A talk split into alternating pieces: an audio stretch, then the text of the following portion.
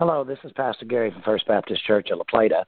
In a previous call one year ago, I mentioned that Maryland 210, Indian Head Highway, is my second favorite highway next to the Baltimore Washington Parkway. Needless to say, I was disappointed when Governor Hogan recently signed into law the name change of Indian Head Highway to Piscataway Highway.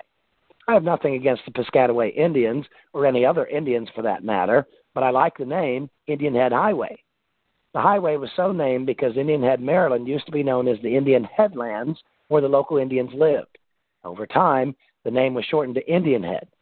Indian Head Highway ended in Indian Head, Maryland. Makes a lot of sense.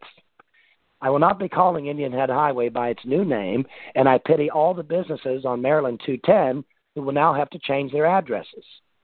The modern descendants of the Piscataway Indians are headquartered in their Waldorf hunting grounds and have a website that I have read. They sound very angry. They want their land back, and they want all of us to pay them taxes. They don't just want Indian Head, Maryland, or Indian Head Highway.